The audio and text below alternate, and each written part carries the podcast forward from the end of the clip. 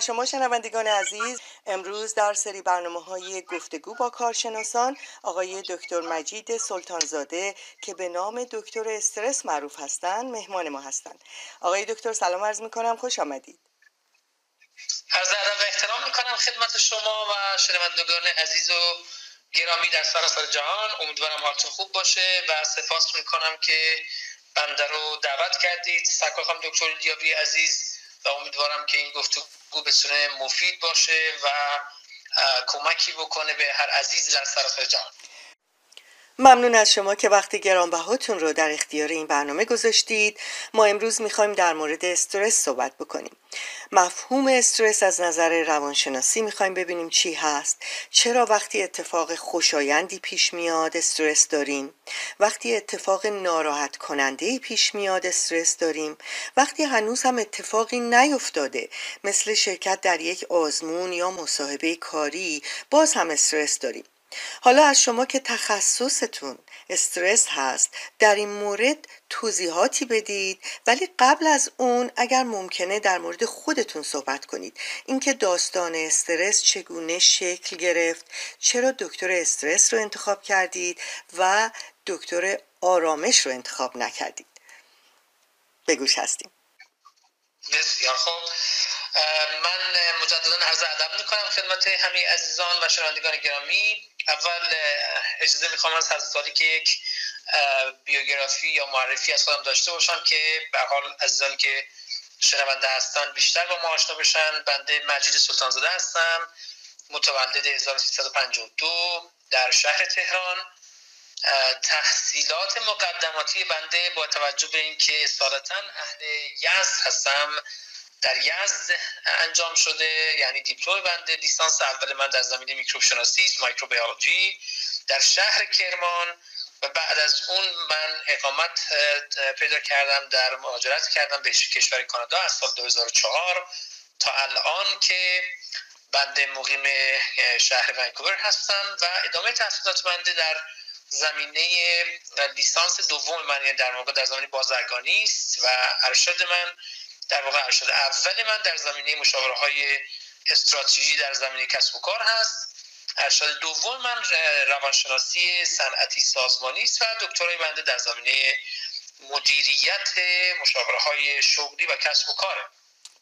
خب قربونتون بسیار من بله خیلی ممنونم سپاسگزارم. یه یکی دو تا به حال موهبت الهی هم نصیب ما شده از زمان کودکی حدود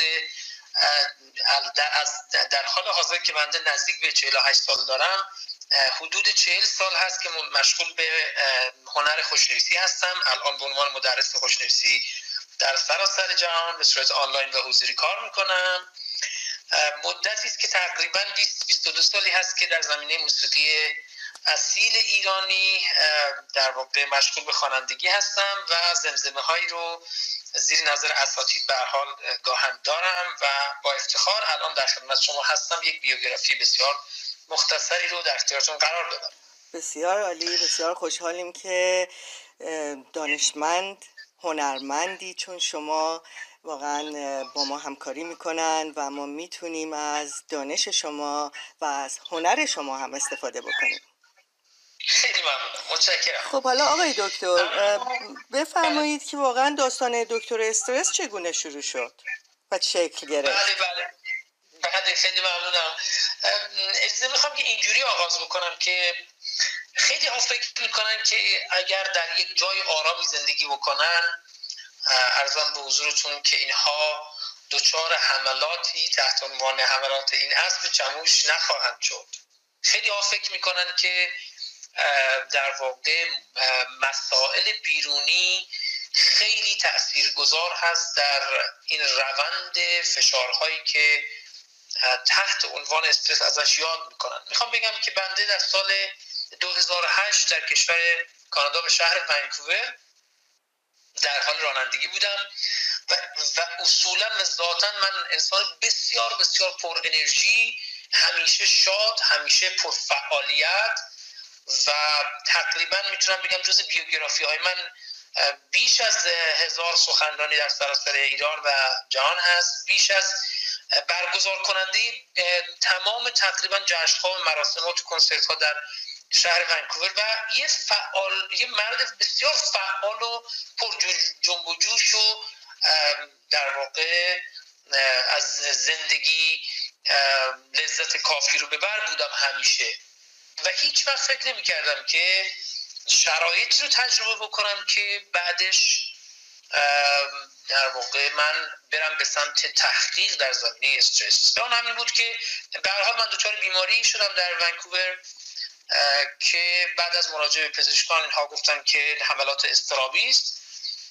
و داروهای مختلفی رو به من دادن. نزدیک یکی دو ماه من دارو مصرف کردم. متاسفانه بیماری بیشتر شد و رسید به جایی که من روزی سه بار واقعا دچار مسئله خیلی اساسی می شدم انگار که غش می کردم و حتی دختر کوچک من در منزل باید با خانم من از منزل می‌رفتم بیرون که شاهد این اوضاع بسیار بسیار بد جسمی من نباشن. این موضوع چندین ماه طول کشید تقریبا 6 ماه طول کشید و هر ماه بدتر می‌شد و هیچ پزشکی اینجا به قطع یقین میگم در کاردا در واقع نتونست حالا اونهایی که من باشون سر کار داشتم البته نتونستن که این بیماری رو کاهش بدن تا زمانی که من تصمیم گرفتم که بیام و برگردم ایران چند ماهی و اینجا تحت مراقبت باشم. خب من آمدم ایران و شروع کردم به درمان دارویی و غیر دارویی. من می‌خوام عزیزان دقت بکنن از همین الان که درمان های دارویی چون شرایطی به حدی بود که شاید ما واقعا با درمان های غیر دارویی نمی‌تونستیم حرکتی انجام بدیم. بنابراین ما توأم با همین کار کردیم. همونجوری که با درمان های دارویی به طور کامل نمی‌شد این موضوع رو شاید حلش کرد. و من تقریبا چهار ماه طول کشید تا در ایران.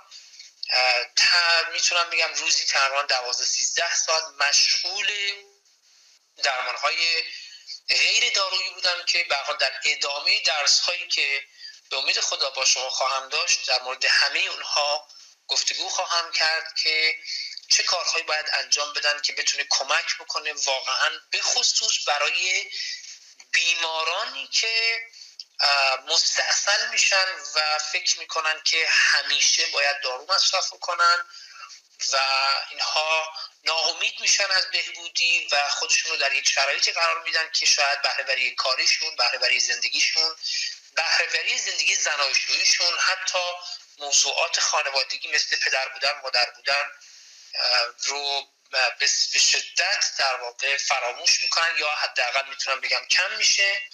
اینجاست که من خدا رو خوب شدم و یک سال و یک ماه طول کشید یعنی سیزده ماه طول کشید تا من بهبودی پیدا کردم بله. بعد از این موضوع بود که میگه من خود به چشم خیشتن دیدم که جانم میره بعد واقعا فکر نمی‌کردم هیچ خوب بشم و اونجا به این نتیجه رسیدم بعد از اینکه خوب شدم خود وظیفه خودم دونستم که شروع کنم به تحقیق کردن و شدم یک محقق در زمینه اتفاقاتی که افتاد بله. و حقیقتش این بود که خب من هم مثل خیلی از ایرانی های دیگه که در خارج از زندگی می‌کنن درست فضاشون عوض میشه محیطشون عوض میشه قوانین کشوریشون عوض میشه اما سبک زندگیشون به واقع عوض نمیشه یعنی سبک کار کردنشون سبک غذا خوردنشون حتی شاید حتی به جرئت بگم سبک خوابیدنشون و بعد سبک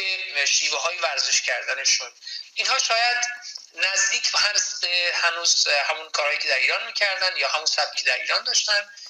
به همین من هم همونجور زندگی می‌کردم. یعنی کار بیش از اندازه و سبک بد غذا خوردن که حالا فرصتش نیست من باز کنم و ورزش کافی نکردن خواب خوب نرفتن همه اینها باعث شد که من بعد از چندین ماه تحقیق بفهمم که اصلا بیماری که من در واقع برام ایجاد شد ناشی از انتخاب بد سبک زندگی بود که منجر شد به بیماری های استراب و بیماری هایی که ما بهش میگیم بیماری های ناشی از استرس. چون خود استرس رو ما هیچ وقت به عنوان بیماری نمی‌شناسیم.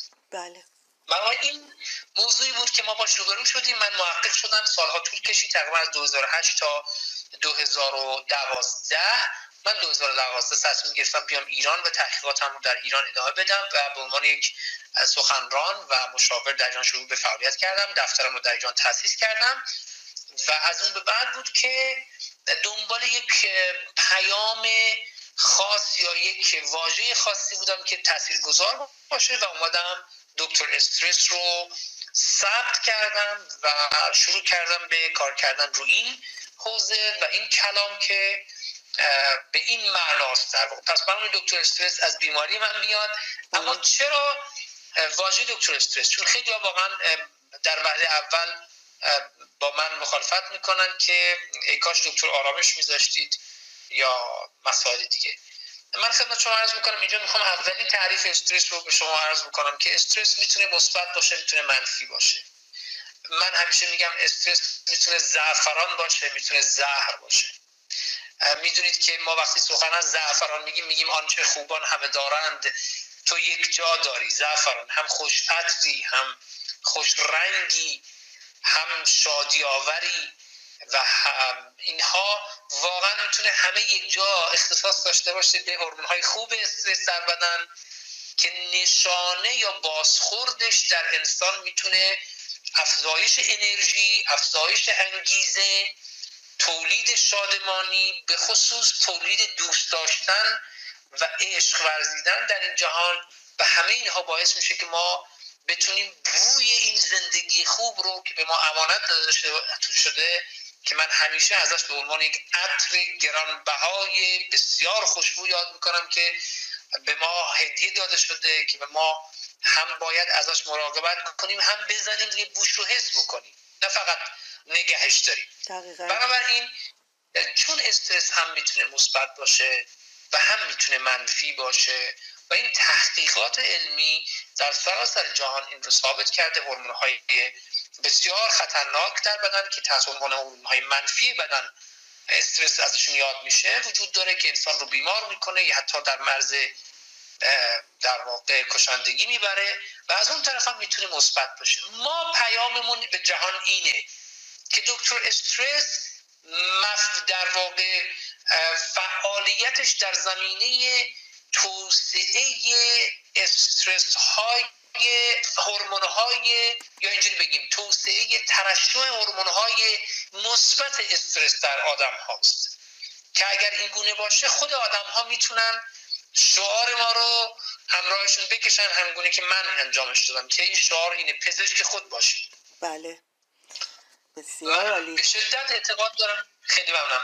به شدت اعتقاد دارم که انسان در حوزه رسیدن به آرامش اگر خودش تلاش نکنه اگر خودش آگاهی و آموزش نبینه همیشه با این مسائلی که شما ازش یاد کردید تحت عنوان استرس رو خواهد من در بله. من باید بگم که متاسفم که باید این شرایط سخت رو تجربه می کردید ولی در این حال خوشحالم و بهتون تبریک میگم که با بالا بردن دانش خودتون و یادگیری شیوه های مختلف مقابله با استرس توانستید که مقابله بکنید و این راه زیبا رو پیش بگیرید که به دیگران هم آگاهی بدید.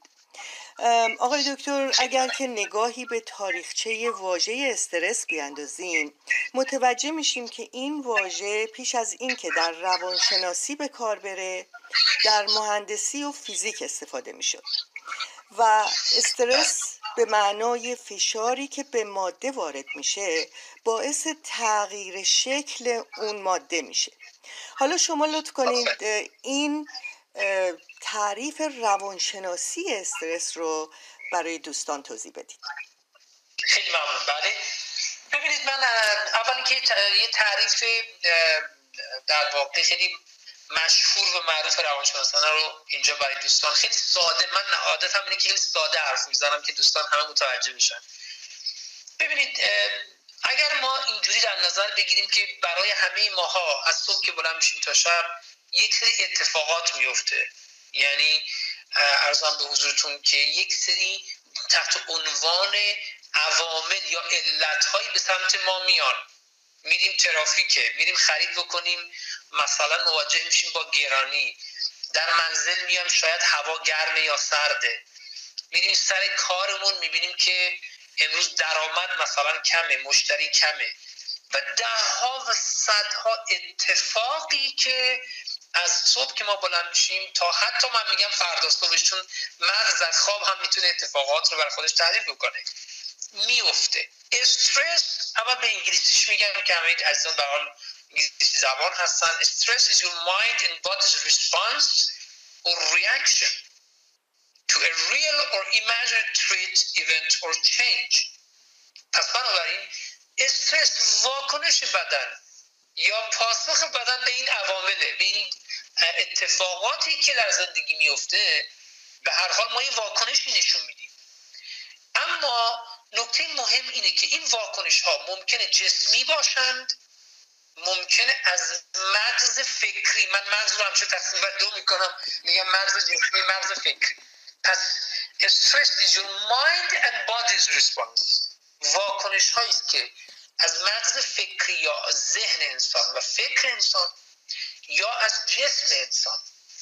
به اتفاقات یا حوادث یا رویدادها که ما تحت عنوان استرسورز ازشون یاد می‌کنیم. یعنی عوامل ایجاد استرس. بله. نشون میدن رو بهش میگن استرس. پس استرس واکنش ماست نسبت به اتفاقات. همین. این در واقع تعریف بسیار ساده استرس هست برای اینکه مردم بتونن خوب درکش بکنن. اما یک جمله خیلی خوبی گفتید من می‌خوام اینجا ازش استفاده کنم. در ادامه این در واقع تعریف در همون دل این تعریف میگه to a real or imagined trait event or change. یعنی واکنش ها بعض این بازخورد ها بعضیشون خیالیه. بعضی هاشون واقعیه. اصلا اتفاقی نیفتاده. من می‌خوام برم مسافرت نکنه هواپیما بیفته. من امتحان کنکور دارم آزمون دانشگاه دارم نکنه بد بشم. من دارم میرم خونه نکنه همسرم مثلا یه حرفی می‌زنه من ناراحت بشم همون اتفاقایی که هنوز نیفتاده. آفرین. خیالیه. ما خیال می‌کنیم تصور می‌کنیم که این اتفاقات ممکنه بیفته. اما خب بعضی از مسائل هم اتفاق میفته شما میرید واقعا در امتحان قبول نمیشید. شما میرید و هواپیما دچار مسئله بشه. اینها اتفاق میفته. پس این دوتا رو ما با هم تفکیک باید بکنیم. و اتفاقا جالبه که تحقیقات نشون میده که درصد بازخوردهای خیالی یا واکنش های خیالی خیلی هم زیاده. یعنی اینجوری نیست که ما بگیم مثلا 20 درصد ما واکنش هامون نسبت به عوامل ایجاد استرس عوامل خیالی ایجاد استرسه. بلکه من می‌تونم به شما بگم بالای 60 درصد از در واقع واکنش هایی که ما نسبت به این جهان نشون میدیم خیالیه. و شاید خیلی قشنگتر بخوام عنوان می‌کنم که اینجا در واقع خیلی به درد همه می‌خوره. و اون اینه که بسیاری از این واکنش ها به نوع نگاه برمیگرده. درست. یعنی شما اگر ما در جلسات آخر به امید خدا اگر با هم باشیم اونجا به من میگن تکنیک بگو. خب بزرگترین تکنیک سختترین تکنیک زیباترین تکنیک جهان تغییر نگاهه. شما می‌تونید یک هوای گرم 48 درجه رو خودتون رو مجاب بکنید که از ما گرما دارم میمیرم ولی به گونه ای ببینید که من این کار دارم می‌کنم واقعا. به بعضی وقتا من میگن شما دیوانه ای بله. ولی خب به اون حد رسیدن به اون سطح رسیدن که نگاه خود رو نسبت به خیلی از عوامل تغییر دادن که حالا بعدها خواهیم گفت دسته بسیار زیادی از عوامل رو من به شما توضیح خواهم داد که چگونه میشه نگاه رو عوض کرد. اینجا خیلی مهمه. پس بنابراین استرس واکنش انسان ها به یک سری اتفاقاتی است که این اتفاق بخشش خیالیه. برخیش واقعیه اما برخی از واقعی ها رو اگر ما نگاهمون عوض کنیم شاید بتونیم استرس های مثبت رو تبدیل به استرس های منفی رو تبدیل به استرس های مثبت بکنیم. بسیار عالی. پس نحوه نگرش و ادراک ما نسبت به استرس بسیار مهمه. که این استرس به جای اینکه به درماندگی تبدیل بشه به یک استرس مفید عوض بشه. و همان گونه که برای مقابله با بیماری ها واکسن می‌زنیم باید در مقابل استرس هم ذهن و بدن خودمون رو آماده بکنیم. و می‌دونیم که برای این کار به مهارت احتیاج داریم. چون استرس رابطه مستقیم با توانایی های شخص داره. هرچی توانایی های شخص بالا بره از اعتماد به نفس بیشتری برخورداره. بنابراین با یاد گرفتن مهارت های تازه ما می‌تونیم از استرس خودمون کم بکنیم و امیدوار هستیم که در جلسات آینده ما این بحث رو بازتر بکنیم تا شما بتونید راهکارهایی رو به شنوندگان عزیزمون توصیه بکنید که بتونن خودشون از استرس روزانه خودشون کم بکنن. بله خیلی ممنونم بعد من در پایان اگر پایان گفتگون هست من می‌خوام خبر خوب بدم به همه و اون خبر خوب این هست که همجوری که حضرت عالی فرمودید مدیریت استرس یا سوار شدن بر این اسب چموش که من همیشه این رو اصرار دارم که استرس دقیقا مثل اسبی چموش. پس بنابراین تنها راه در واقع مهار یا کنترل یا مدیریت این اسب چموش اینه که ما از سواری یاد بگیریم. آخه چرا؟ چرا ما آشپزی یاد می‌گیریم؟ بله. چرا ما رانندگی یاد می‌گیریم؟ ولی نمیریم سراغ یاد گرفتن موضوعاتی که از نظر من اصل زندگی است. آرامش اصل زندگی است. پس خبر خوب اینه که آرامش یک مهارته.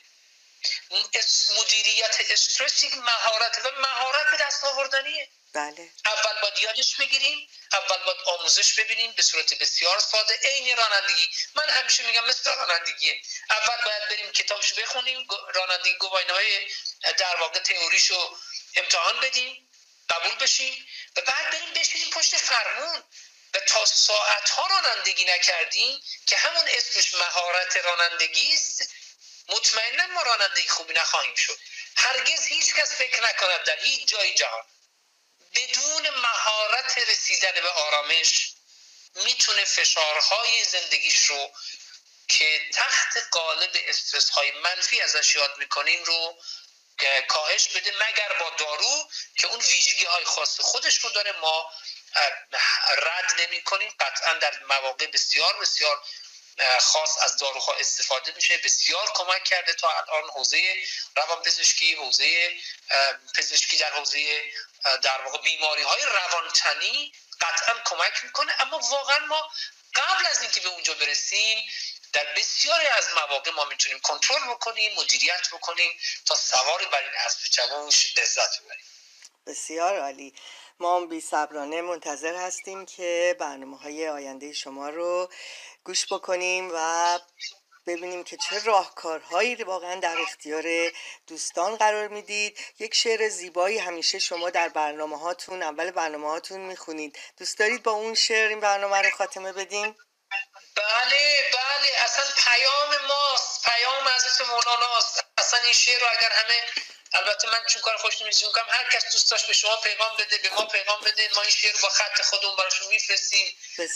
و واقعا خواهش می‌کنیم که این شعر رو بنویسن در محل کارشون در محل زندگیشون قرار بدن. که از طول مولانا میگه جمله بیقراریت از طلب قرار توست. طالب بیقرار شو تا که قرار آیدد جمله ناگوارشت از طلب گوارش هست.